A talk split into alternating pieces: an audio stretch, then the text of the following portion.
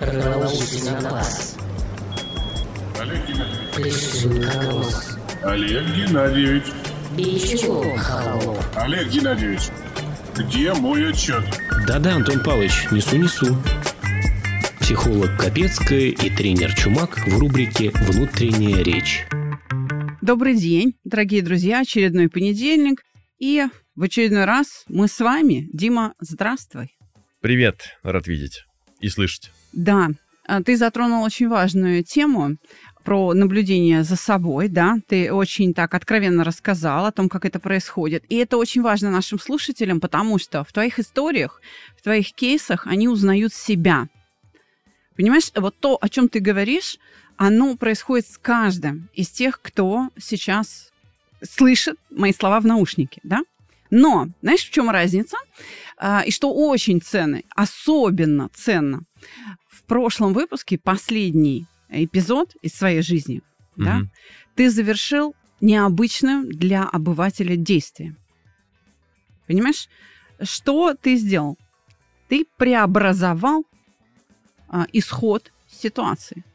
Вот это наблюдение за собой, да, применение метода, который ты заимствовал у Гандапаса, как-то по-своему, как ты его понял, да, Ну как-то да. да, привело, знаешь, к чему? Я вот тебе могу описать примерные последствия. Естественно, работники прочли то, что ты написал. Что ты сделал этим письмом? Ты заставил этого Федора и его напарницу, да, обратить внимание на то, что люди, которые заходят, они не просто злые, они не плохие, а люди на самом деле содержат в себе переживания. И вот этот Федор впервые, наверное, в жизни столкнулся с тем, что закрой рот, что называется. Сказал он себе, я держу пари, что это так. Почему? Потому что он увидел, что перед ним человек, наполненный чувствами глубокими и при этом даже, смотри, благородными чувствами. Он вынужден будет обратить на эту реальность свое внимание. И он почувствовал себя, я тебе голову на не даю, виноватым перед тобой. Он понял, почему на него жалуются люди. Это очень важно. Что ты сделал?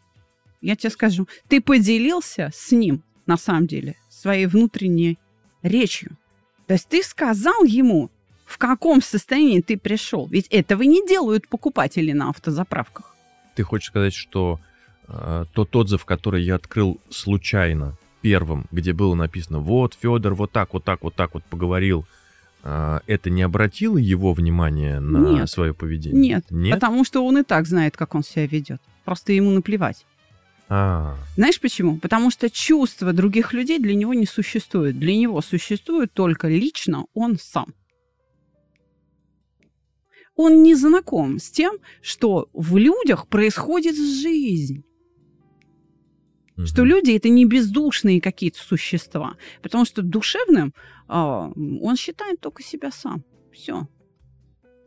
Поэтому и все равно, что он делает? Он все время защищается от этой жизни. Он все время охраняет себя от нападок, как ему, щи- как ему мерещится. Мгм. И тут вдруг выясняется, что это он нападающий. Мгм. Что людям больнее, чем ему. Больнее в разы. Иными словами, искренность, откровенность, естественность, да, это не всегда плохо. Люди считают, что открывать свой внутренний мир другим небезопасно. Да, это может быть так. А может быть, знаешь, обезоруживающим. Да. Вот и все. И вот когда мы так творим добро, вот таким способом, вот тогда мы меняем людей. Потому что не было применено насилие. Знаешь, ты же не написал э, в книге жалоб э, выпороть холопа. Но у меня, э, видишь, у меня а, какая была цель? А, Обратиться к его лучшим качествам. А ты сейчас сказала, что а, я заставил себя его почувствовать виноватым. Хотя такой цели у меня не было, и мне даже сейчас как-то неловко стало, потому что я не хотел а, сделать так, чтобы он себя чувствовал виноватым. Это понятно. Из того, как ты рассказал, это как раз понятно. Но вина возникнет вне зависимости от твоей воли. Именно потому, что случае- ты сумел обратиться к его лучшим качествам. Именно поэтому. Но в данном случае она будет иметь э, терапевтический эффект. Конечно. Это я скорее так сам себя успокаиваю. Я все время говорю на подкасте и своим выпускникам, своим клиентам, что неприятные переживания, болезненные, не значит плохие. Мгм. Они О, круто. имеют свой полезный результат. Они даны нам природой для того, чтобы на самом деле встраивать нас в эту реальность, приспосабливать нас к ней. То есть неприятные переживания неплохие, в них есть польза. Например, чувство вины, которое вот мы сейчас обсуждаем, дает возможность осознать человеку, что то, что он делает, другим неприятно. Мгм. Очень крутая фраза. Прям буквально вчера вот читал пост, а, только он был в контексте воспитания детей, а, почему важно ребенку говорить нет. И там написано, что получая отказ, ребенок испытывает фрустрацию, и благодаря этому он э, там учится терпению, учится искать новые варианты, ну и так далее, и так далее. То есть тоже фрустрация это не всегда плохо. Для меня это было открытием. Любовь не равна потаканию чужим порокам и слабостям. Не вседозволенность. Да. Любовь, она в том числе проявляется в обучении ребенка самоограничению.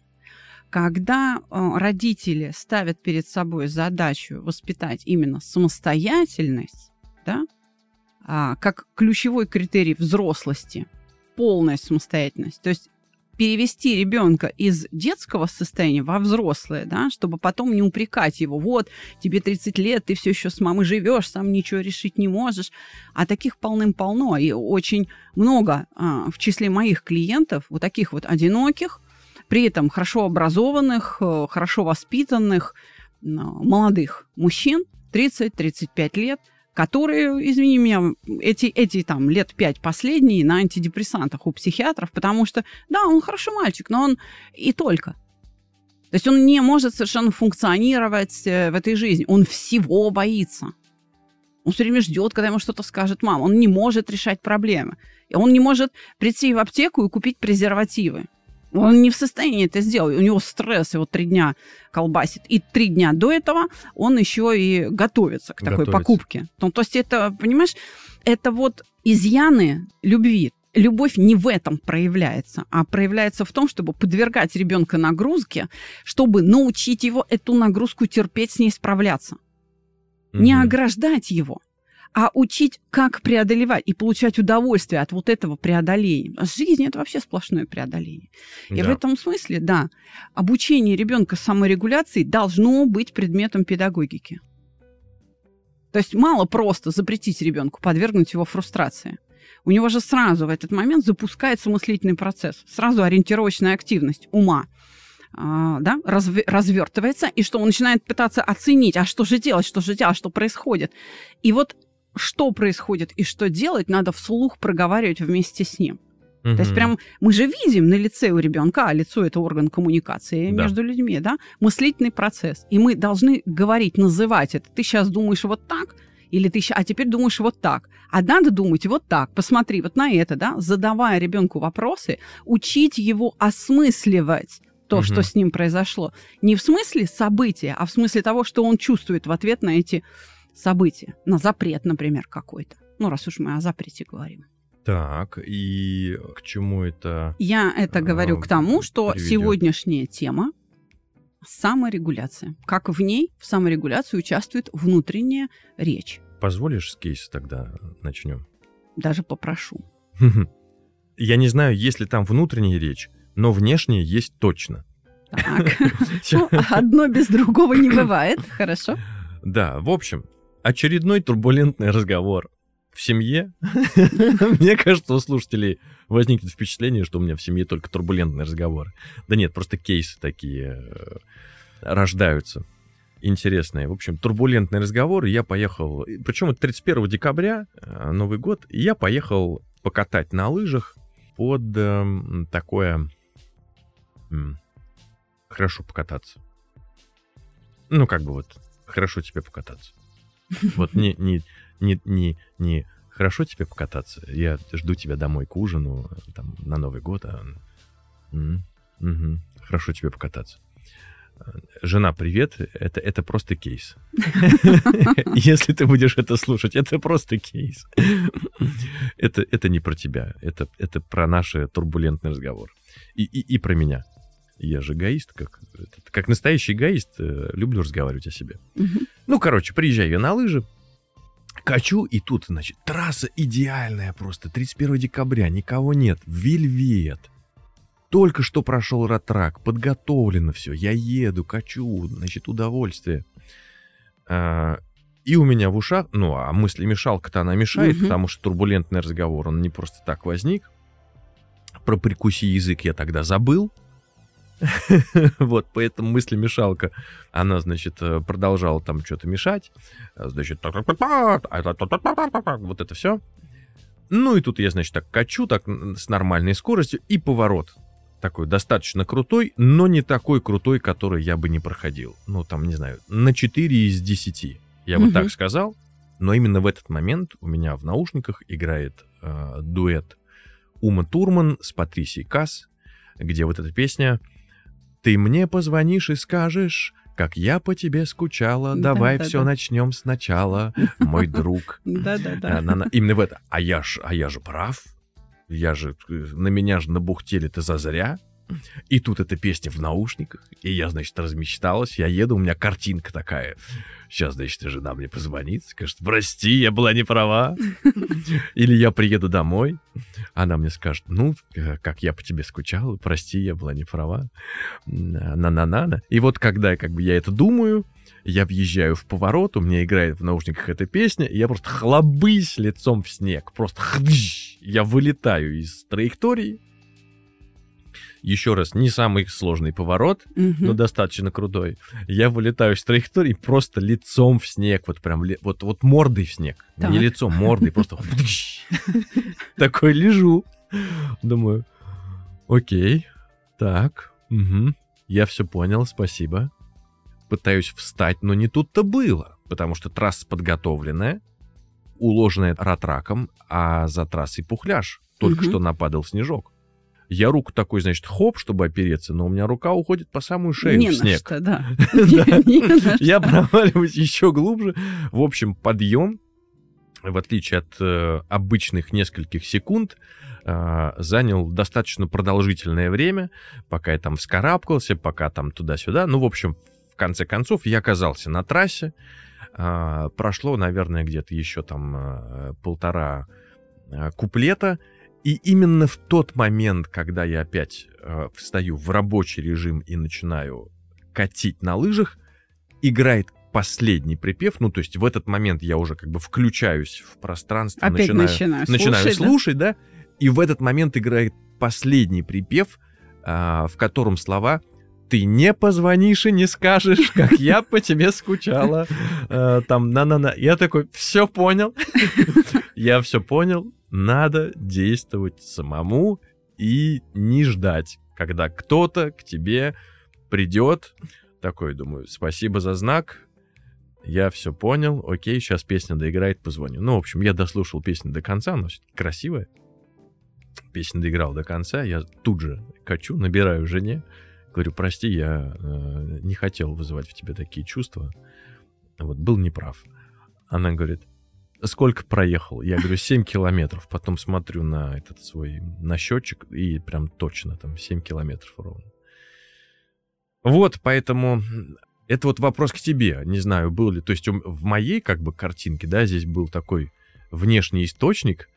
Понятно, что есть когнитивные искажения, понятно, что мозг притягивает факты, возможно, никак не связанные друг с другом, как в снежный ком налепливает. Ну, в общем, вот подытоживая, суть в том, что ехал, ты мне позвонишь первое, нарисовал картинку, мордой в снег, ага, какой... Да, что я после этого сказал? Это хорошо. Э, Что здесь хорошего, да? Знаешь, мне нужно о чем-то подумать. Так о чем подумать? Ага, о последнем разговоре. Что там было хорошего? Вот это, вот это. Значит, что я могу изменить? Я могу позвонить первым. Ну и взял и... И потом, значит, ты не позвонишь и не скажешь. Я дослушал и позвонил первым, в общем, все хорошо, и потом за, за новогодним столом я сказал такой новогодний, сказочный, праздничный тост.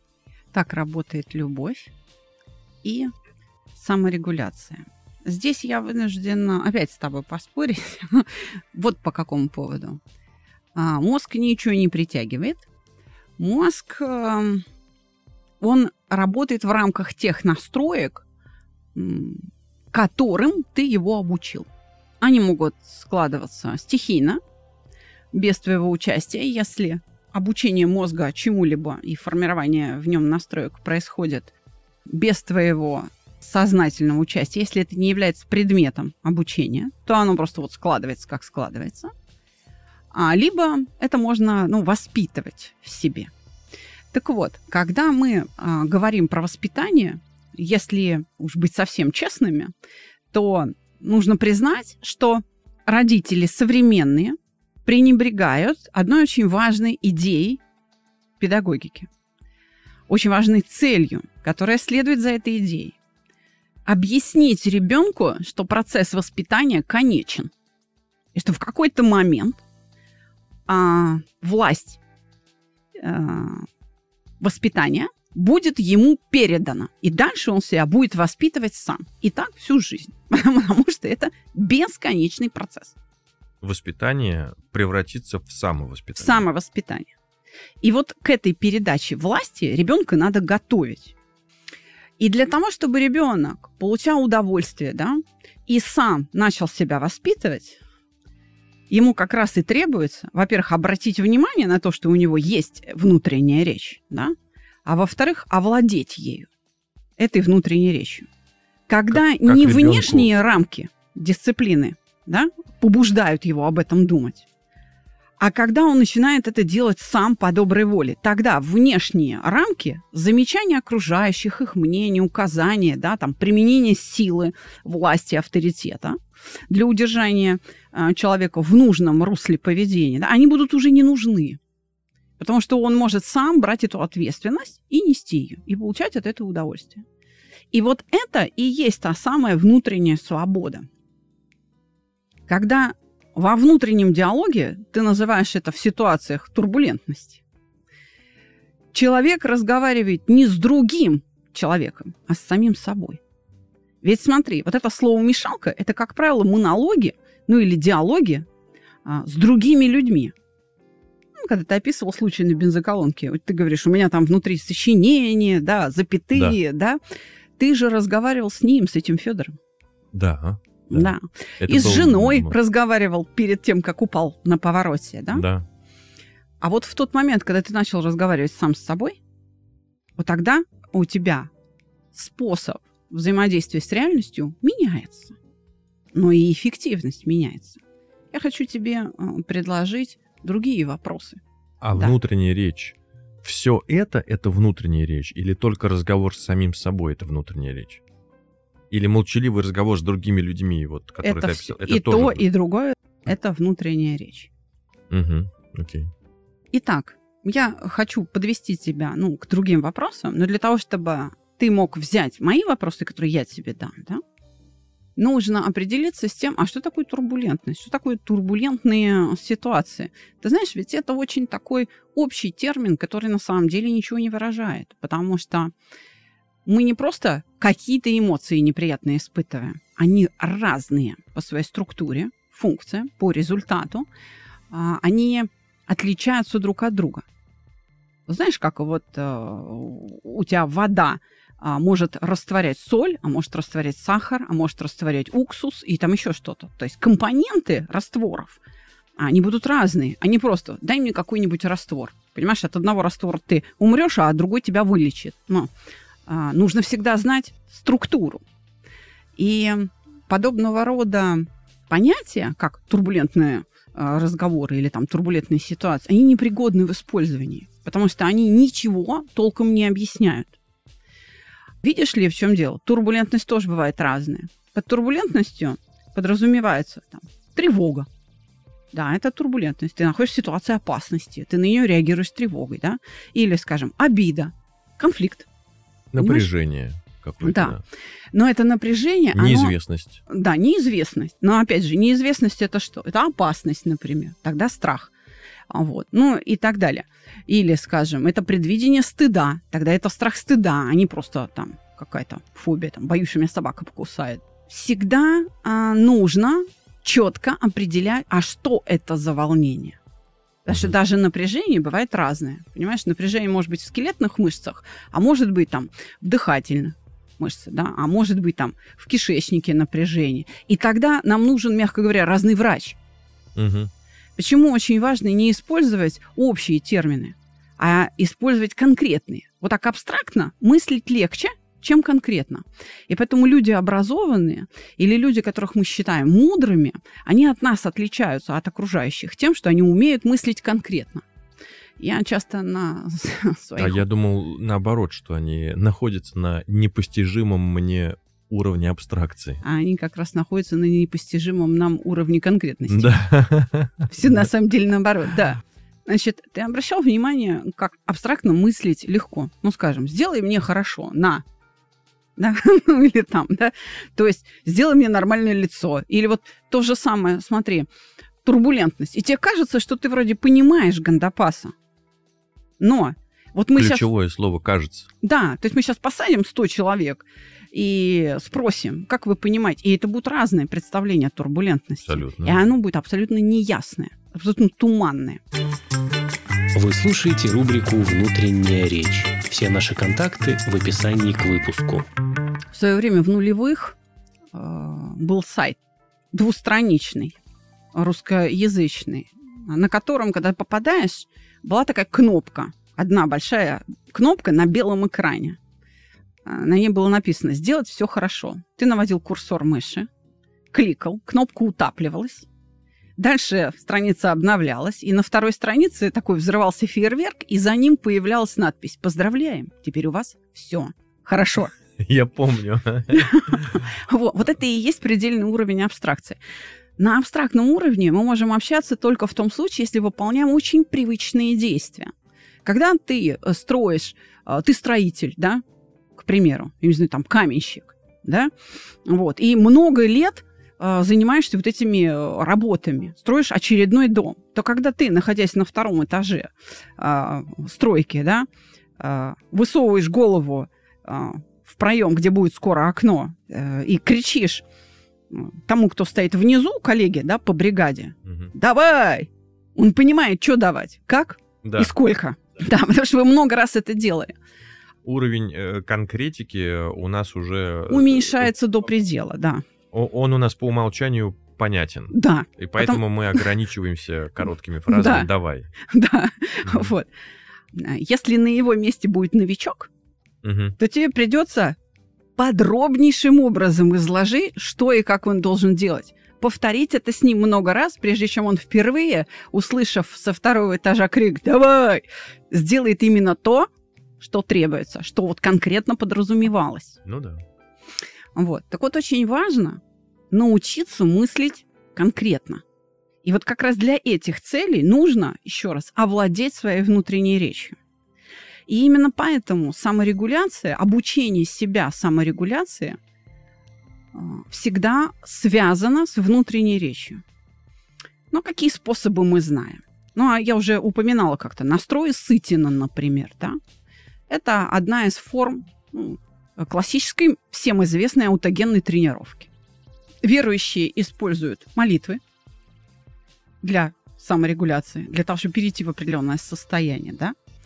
А, люди, ну так скажем, необразованные, а, ну, э, те, кто живут, не приходя в сознание, это просто какая-то вот та самая слово-мешалка и болтовня.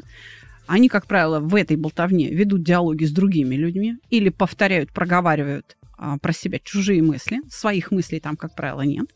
Ну, Ну, или, или потом какая-нибудь внутренняя тетя Зина им говорит, да ладно, все хорошо. Да-да-да. Но это тоже, как правило, цитата кого-то. Да, да, Да, чья-то. то есть чья-то цитата. Вот. Ну и есть еще один способ. Это все-таки речь, хотя такая бессвязная, такая же, как э, словомешалка, да, мантры. Есть люди специально принимают позу, да, а, или зазен, или позу лотоса, и вот мантры поют. Это тоже такая вот внутренняя речь. Она просто из букв. Переключение внимания. Да, и- да, совершенно верно, из букв состоит. Так вот, очень важно все-таки оседлать именно вот эту э, словомешалку, чтобы вот ее не было. Вот ее очень важно структурировать. И для того, чтобы ее структурировать, нужно обратить на нее внимание, первое, а второе, иметь предметные знания, как она структурируется. И вот это должно быть предметом педагогики в семьях. Класс. Внимание, вопрос знатоку. Как Давай. обратить внимание ребенка на его словомешалку, что она сейчас в нем происходит, помочь ему это понять и этой словомешалкой научиться управлять. Для этого еще в античности были разработаны духовные упражнения. Вот так. Стоики, эпикурейцы занимались духовными упражнениями. И очень важная часть духовных упражнений это не только медитации. Вот принято как-то считать, что только буддисты там медитируют. Не, ничего подобного. Эпикурейцы как раз занимались медитациями, искали удовольствие от жизни. Они делали это да, вот. Но а, еще и испытание совести, воли, то есть прям помещать себя в стрессовые обстоятельства, да, для самовоспитания, проходить, получать этот опыт. Сейчас это называется выйти из зоны комфорта, но, но это не новость. Еще раз обратитесь к стоикам, к античности. Все это было и разработано гораздо лучше, чем вот это вот то, что сейчас происходит, да. Как говорится, новое, хорошо забытое, старое. И письмо. Они вели дневник. Мгм. Ты знаешь что? Во-первых, ты можешь показывать, что ты ведешь дневник, чтобы просто у ребенка появился вот этот факт, что люди ведут дневник. Показать пример. Да, просто вот, чтобы он обнаружил, что, о, оказывается, есть еще и такая деятельность. И тогда ребенок, который, кстати, дочь тебя любит, я слежу за тобой в Инстаграм, да, за твоими публикациями, она обязательно придет и скажет, что ты делаешь? И ты можешь сказать, я веду диалог с собой, мгм. я себя воспитываю. О, класс, я себя воспитываю. Да, вот это и есть помощь. И она спросит, а зачем? Да. И ты должен э, иметь ответ. И в какой-то момент ты ей скажешь, что, ну, ты знаешь, я тоже в какой-то момент перестану тебя воспитывать. И ты будешь это делать дальше сама. И она спросит, зачем? И у тебя тоже должен быть ответ на этот вопрос. И тебе тоже нужно будет подготовиться, чтобы объяснить ей, как овладеть этой внутренней речью, как ее структурировать, чтобы внутренний мир твой представлял не хаос, не стихию, то есть неуправляемую реальность, а чтобы это была такая вот прозрачная, живая гладь воды, из которой ты хочешь, кипятишь там что-то суп, бульон какой-то делаешь, понимаешь? Мгм. Хочешь, просто чистую эту воду пьешь. То есть ты из нее уже можешь что-то делать. Хочешь там волны поднимай, переливай там, что делать. Ну, выбирай. То есть у тебя появляется вот эта свобода и ясность внутри. И средством управления внутренним миром, которое состоит из чувств и мыслей. Бо- Больше ничего другого он не состоит. Да, А вот, да? чувства и мысли. Да, причем чувство – результат мыслей. Нужно вооружить Во- ребенка в вот обратном- инструментами управления мыслей. Как, как увидеть, э, о чем ты думаешь? Посмотри, если ты Но хочешь... в, в обратную сторону же тоже работает. Из определенных чувств у нас разные мысли возникают. м, И действия. чувства порождают мысли. Да, порождают. Потому что мы начинаем осмысливать свои чувства. Но дело в том, что все-таки источник в том, как я думаю. То есть сперва чувство возникает в результате осмысления. А если это не какие-то неприятные биологические состояния, смотри, Давай, давай так еще разделим чувства и эмоции. Вот э, где грань? Эмоция – это такая функциональная система в организме человека. То есть это система отношений между компонентами, биологическими компонентами и умом, которая проявляется в чувствах. То есть эмоция может быть проявлена, вот, допустим, та же обида может быть проявлена в чувстве отчаяния, в чувстве э, того, что человека покинули, предали, да, или в чувстве раздражения. То есть разные чувства на самом деле могут представлять собой одну и ту же эмоцию. То есть это просто способ выражения эмоций. То Эмоция есть это набор система. чувств шире, чем набор Именно. эмоций. Да. Это А именно. в какой момент возникает эмоция и в какой момент она превращается в чувство? Ну или имеет продолжение свое. чувствительные. М, Ты можешь познакомиться, масса лекций э, в интернете наших российских физиологов, которые рассказывают, как возникает эмоция. Она возникает, когда на одном моторном нейроне сравниваются два сигнала. Центробежный и центростремительный. То есть когда а, исходящий сигнал с входящим, с возвращающимся совпадают, мы испытываем приятное чувство удовлетворения. Это тоже такая эмоция. А когда не совпадают, неприятные чувства. Вот и все. Неприятную эмоцию, Да, ощущение. да, любая эмоция возникает как несовпадение двух образов. Образа ожидаемого, то есть то, как должно быть. Вот у меня в голове хранится образ того, как должно быть сейчас.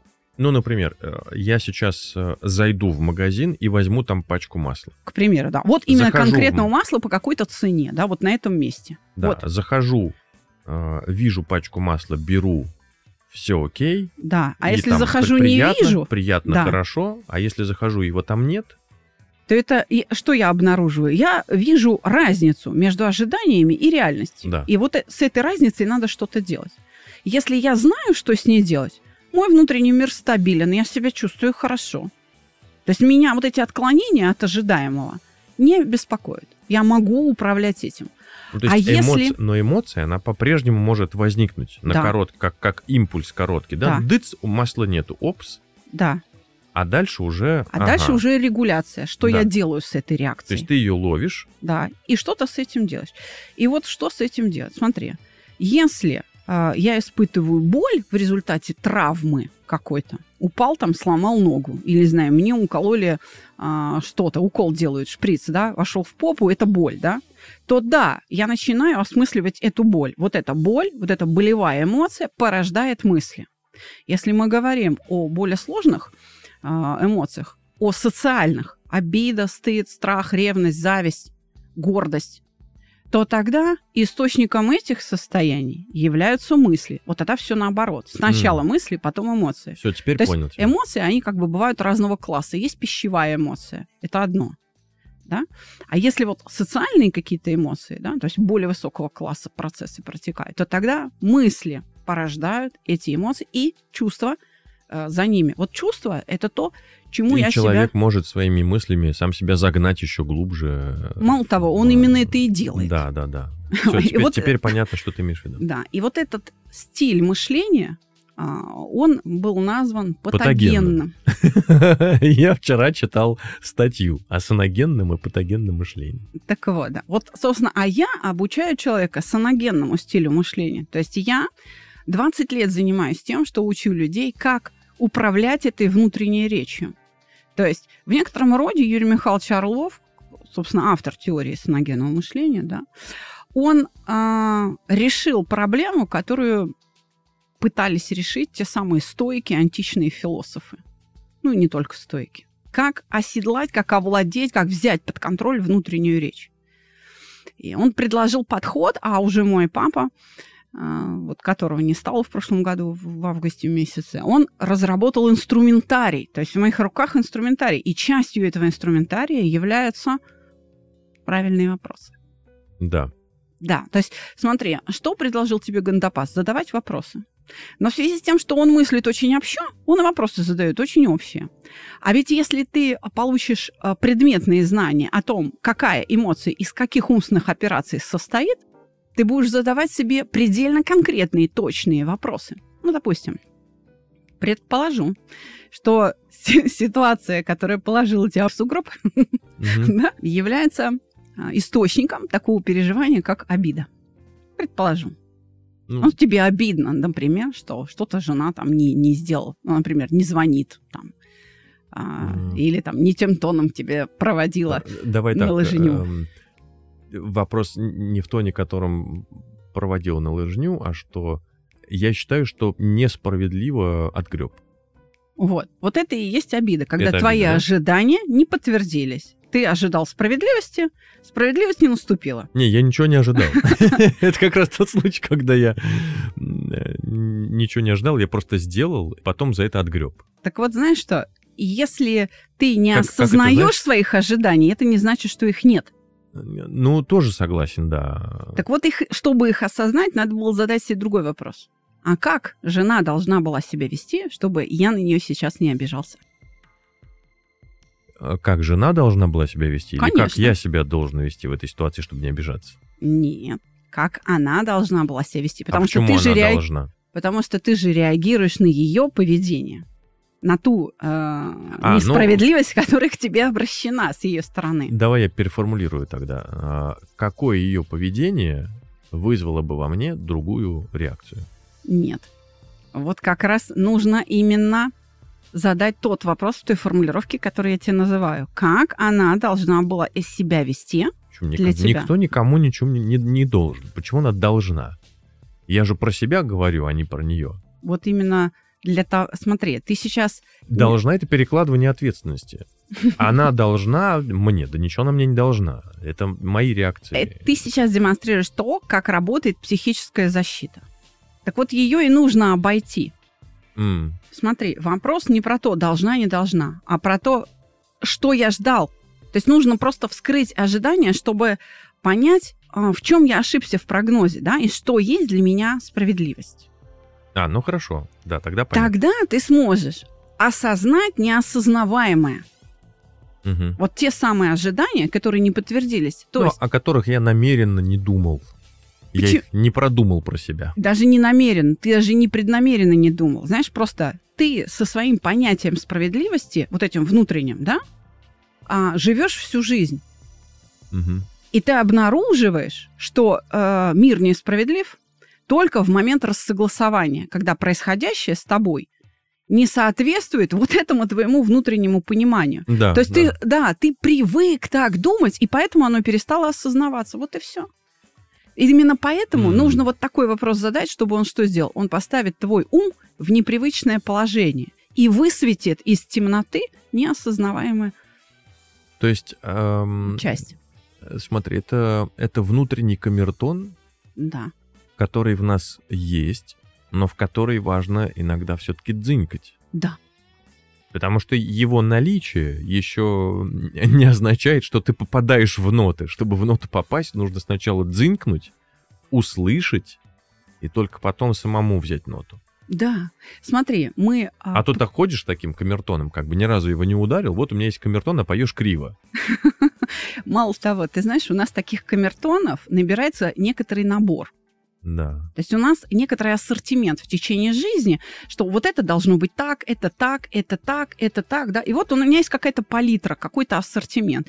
И я хожу с этими шаблонами, а, я сквозь них или их а, так незаметно для себя прикладываю к обстоятельствам Мгм, мгм. и упускаю. Ну, это удобно, потому что, знаешь, оно Это много быстро, раз это- это повторялось. удобно, да, да, да. оно много раз повторялось. Зачем на это обращать внимание? Я понял, ага, шаблон такой, и начинаю им пользоваться. Но мир меняется. Окружающие люди нас меняются. И камертон перестает влезать вот в это вот, знаешь, вот в этот шаблон, как бы он перестает попадать в реальность. Мир изменился, а шаблон-то нет. И вот очень важно при помощи вопроса, который я тебе задал, и их там еще есть целая серия, да, Мгм. увидеть, что, ага, вот он шаблон-то, он, оказывается, отличается от реальности, значит, что нужно сделать? Поменять шаблон. Да. Нужно как раз осознать, так, а, ситуация изменилась, ожидания не изменились, и просто вот поменять эти ожидания. Но это я так говорю просто. А поменять-то Да. их не просто, да. Не просто, потому что, как ты говорила в прошлом выпуске, в стрессовой ситуации всегда выскакивает шаблон, который получил максимальное количество подкреплений. Да. Совершенно верно. И именно а нужно поэтому... его изъять Да, сначала и потом подложить новый. Да. Так вот, чтобы его изъять, мы не можем это сделать как раз в момент переживания. То есть вот в тот момент, когда что-то случилось, ты находишься в этой ситуации, вот она развивается, вот в этот момент с этим шаблоном сделать ничего нельзя. Нужны специальные усилия. То есть, если, например, сейчас сразу на кейс перекладываю, ребенок что-то попросил, получил отказ, и на это у него возникло какое-то переживание, к примеру, обида, Да, в моменте э, бесполезно с ним разговаривать и Да. объяснять. да, ему Можно нужно... просто про- проговорить, можно чувство, да, Да, проговорить, что я вижу, что, например, что у тебя возникла обида, да, или там Да. я вижу, что ты чувствуешь по этому Да. поводу. Но саму ситуацию разбирать потом. Да, То есть, я, Ну, пра- то есть я правильно делаю. именно.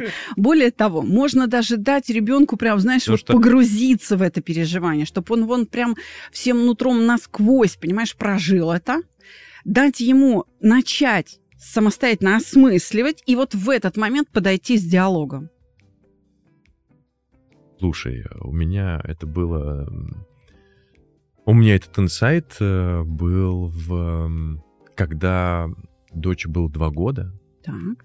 и какие-то мои предыдущие техники, инструменты вдруг, внезапно перестали работать.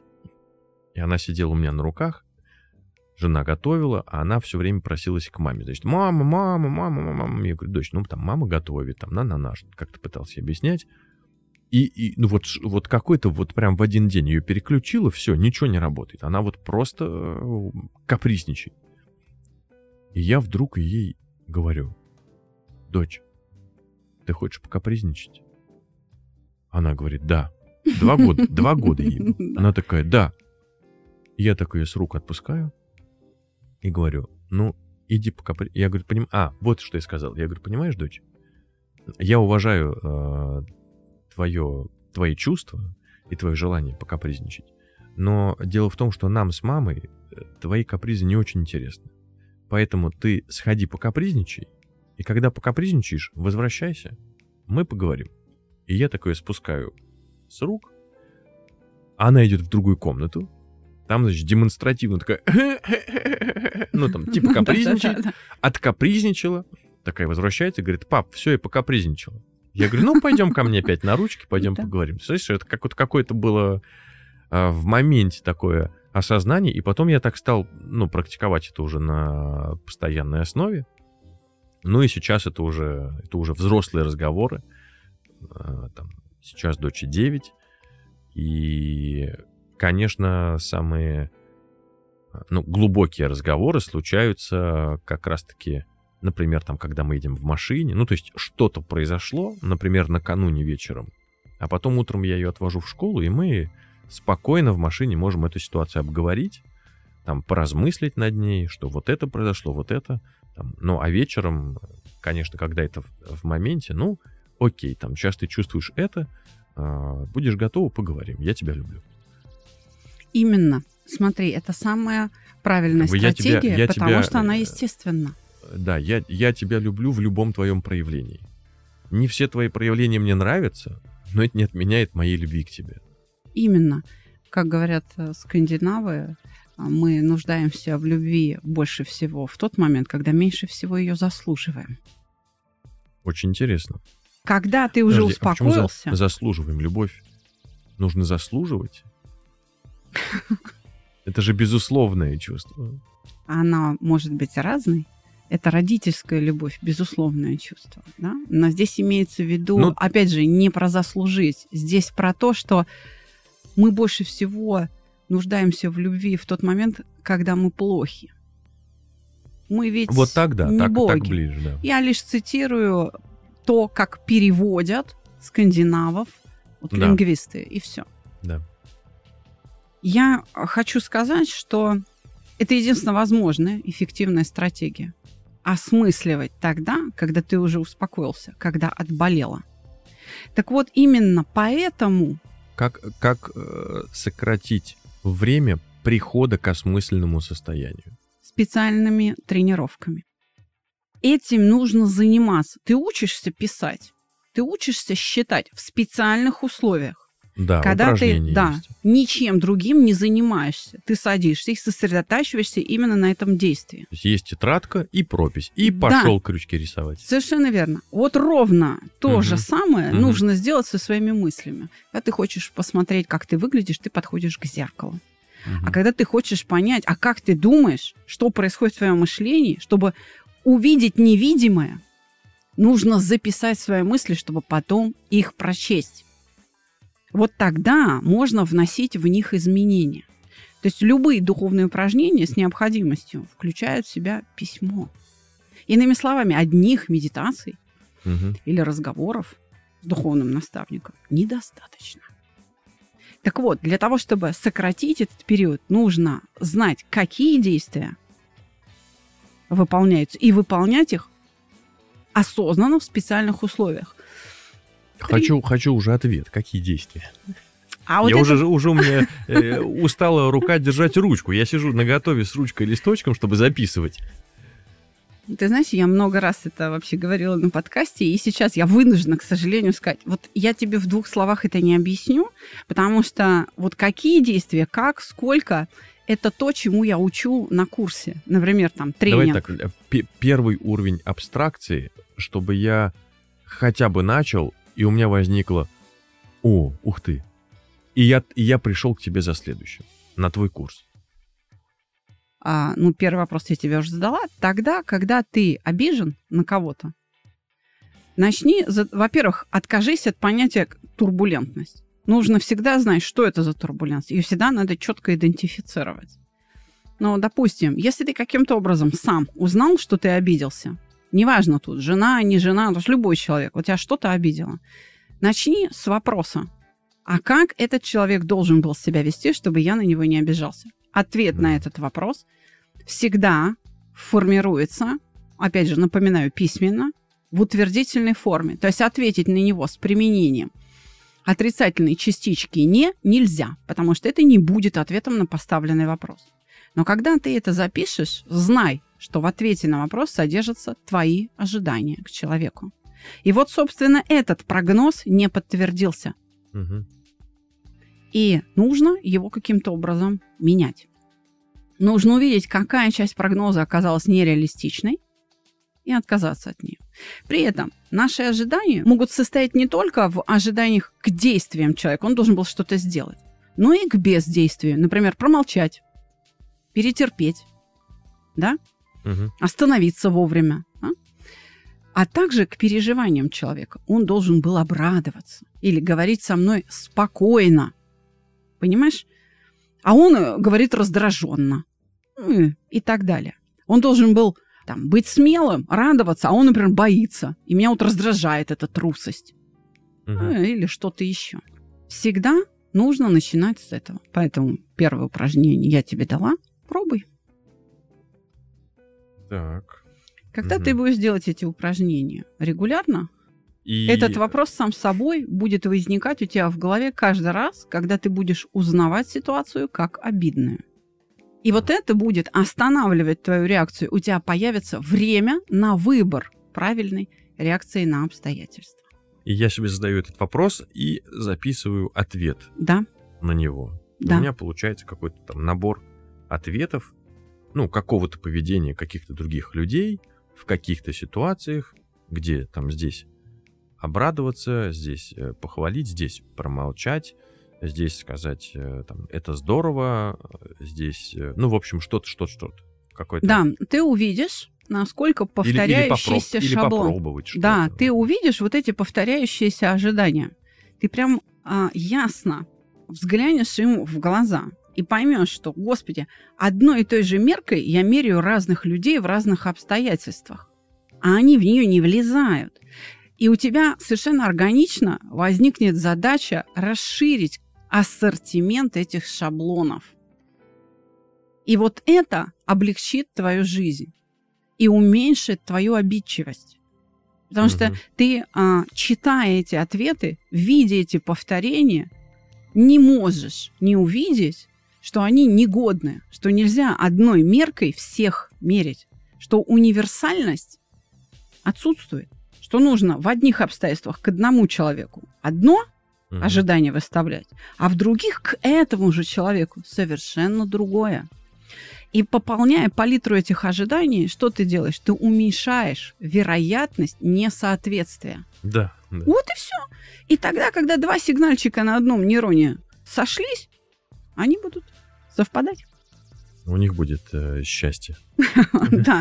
И вот эта внутренняя стабильность внутреннего мира будет таким способом поддерживаться. Ну что, на сегодня хватит. Да, есть над чем подумать. Пошел думать.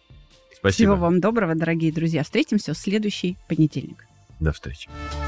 Как работает внутренняя речь? Слушайте каждый понедельник психолога Капецкую и тренера Чумака.